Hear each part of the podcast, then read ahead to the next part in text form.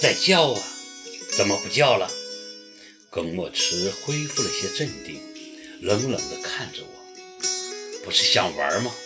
我不怕的，只要你点头，我立马将车子开到江里去。几秒钟的时间而已，他们玩得起，我们也玩得起。我眼睛发直，说不出话。真是不赖呀，白考儿。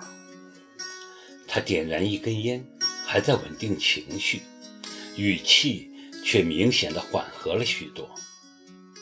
今天我算是开了眼界了，当着那么多人的面脱衣服，我不服你都不行，我甘拜下风好不好？我还是不说话，但眼泪已止住了，狠狠地瞪着他，目光能杀人。耿墨池无所畏惧地迎着我的目光，很认真地说：“你我都是成年人，都知道自己在做什么。我不否认我可能伤害了你，但你不是男人，你无法理解一个男人被妻子戴了绿帽子的耻辱。当然，你也是受害者。你能肯定跟我上床时就没有报复夜莎和你丈夫的念头吗？你能肯定吗？”我哑口无言。你不能肯定，对不对？既然不能肯定，干嘛要死要活的？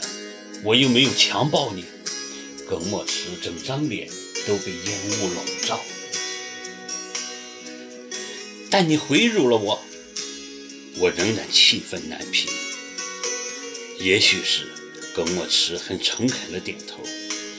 我当时写那张纸条也是一时冲动，没有考虑到你的感受。你跟我一样都是受害者，我们不应该自相残杀。伤害你并不是我的初衷，这一点我可以很真诚地跟你道歉。我不接受。你有权利不接受，但你闹也闹了，还让我在同事面前出了洋相。你也没亏多少，何况我还挨了你2拳，我长这么大还是头一回挨打，而且还是一个女人打的。挨打，惹毛了我杀人都不在话下，这我相信。相信就离我远点，我不想再看到你。说完我就跳下车，砰的一声重重地摔上门，头也不回地扬长而去。耿墨池没有叫我，但可以想象，他着实受惊不小。以他的绅士身份，估计没见过我这样的疯女人。据他后来讲，我刚走，他所住公寓的物业就给他打电话：“耿先生，快回来，你家遭抢劫了。”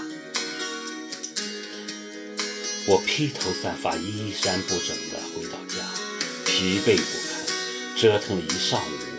体力已透支到极点，我洗了个澡，胡乱吃了点东西，就把自己狠狠抛到床上，蒙头大睡。也不知睡到几点，电话响了，米兰打来了，开门见山，直入主题：“听说你今天发了顿宝气，还当众脱衣服，是不是真的呢？”不愧是记者呀，消息真快。我眼睛都没睁，米兰在电话里哈哈大笑：“那是，我是干嘛的？什么事能绕过我的耳朵？何况还是你的事情。”“你乐个屁呀！我没力气跟你瞎扯，我要睡觉。”我说着要挂电话。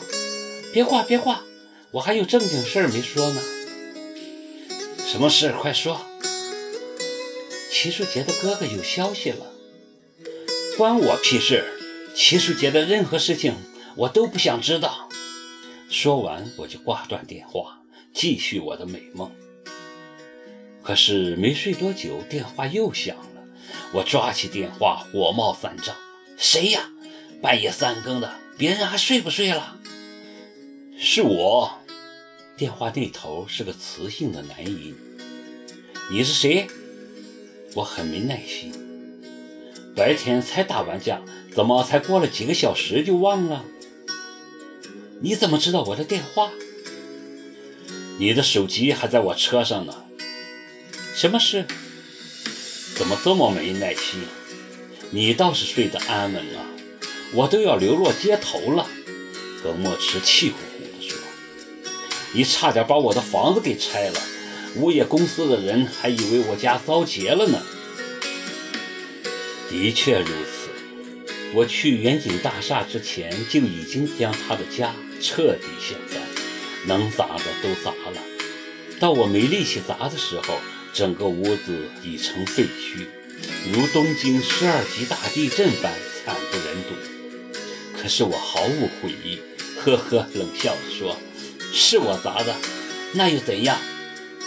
我没放把火烧了，就算便宜你了。”那你还不如放把火烧了呢。那你想怎么着吧？